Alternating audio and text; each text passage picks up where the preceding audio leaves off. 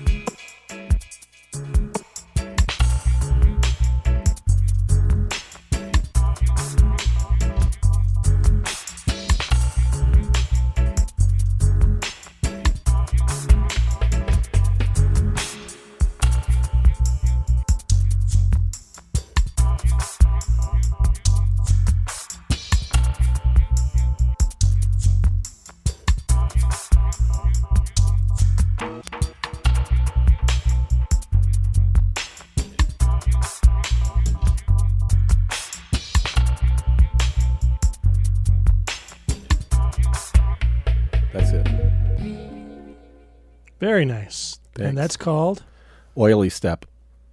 something not released yet.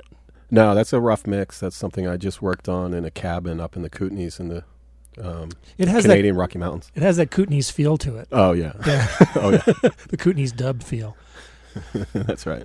DJ Olive, you've uh, played with uh, how many millions so far? How many millions of improvisers? I lost count sometime last century. I found your uh, your bio on your web website or one of the websites, Yeah. and uh, the list of collaborators was about a page long, and they were not lightweights. For a while, I just had a few people up there, but then other people got mad that I didn't put their name on, Hmm. and one person wouldn't talk to me anymore because I hadn't put their name up there too. So I tried to put pretty much, you know, everybody of note uh, on that um, collaboration list. And so you you you have the word the letters DJ in front of your name. You got started really spinning records Yeah. primarily, and and have moved into other instruments since then. Well, I, I was more of an artist. I studied painting and photography, and then when I got out of school, I got really disenchanted with the whole art scene, and then I started doing warehouse parties in Brooklyn, taking art and music, art out of the gallery and music off the stage, and making uh, immersive sensory environments. And that's kind of how I started. And during those um, you know, for lack of a better word, it's just a party, but a weird party in a warehouse. So um, I was DJing for fun, and uh, it was really a joke. I didn't start DJing thinking that it would become a career or anything like that. It was just something that I did and uh, tried to have a laugh about it. Uh, the name DJ Olive was just a joke because I loved olives, and people used to call me Olive. So, uh, but then I just started to get calls, and uh, my band, We, at the time, our first record did pretty well. We opened for the Orb, Hammerstein Ballroom, and the record sold pretty well. And um,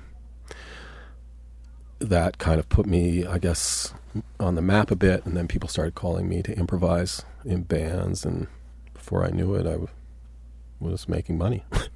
Way to go! yeah, Oh, okay, so well, why don't we have you do a little in studio performance here? You, Okay. You've you you brought your laptop, and uh, what? Tell us a little bit about your approach to what you're going to do here. Is this this is improvised, but not completely? yeah. I make um, tons of little parts. So hi hat parts, percussion parts, uh, bass parts, guitar parts. Um, all these parts are the same tempo. I can change the master tempo, but all the parts will will mix together in some way. They may the the feel might fight, uh, or the tuning might be off, but um, I prefer not to have a formula about what I'm going to play because it's much more interesting to me. So it's almost like mixing together 12 records at once with each of the parts being on a different record. So I can mix in a bass and I find a hi hat that works and percussion sample and then just keep tweaking it, taking something out, take the bass out, bring in another bass. Um, that way it's always new for me. And I find the crowd really relates to that. They also see that you're working. You bring something in, it's not tuned, and you take it out. They'll notice that. And then they look up and they realize, oh, you're not just checking your email up there with your laptop, you're actually working. They appreciate that. So I find to show that I'm working actually drives the party in a, in a nice way. And I can play for a really long time. Um, I used to have to carry a lot of records. You can't now. The planes don't let you carry anything. So um, to play a dance party, if you play for two hours, you need three crates of records. Mm-hmm. So to be able to play like this, I played one party in in um, Austria for nine hours, just using these parts. Holy cow! Yeah, I mean I have a ton of them, so Yeah. um, I didn't repeat myself or something like that. Well, let's let's check it out. Okay, Make your way over to the laptop here.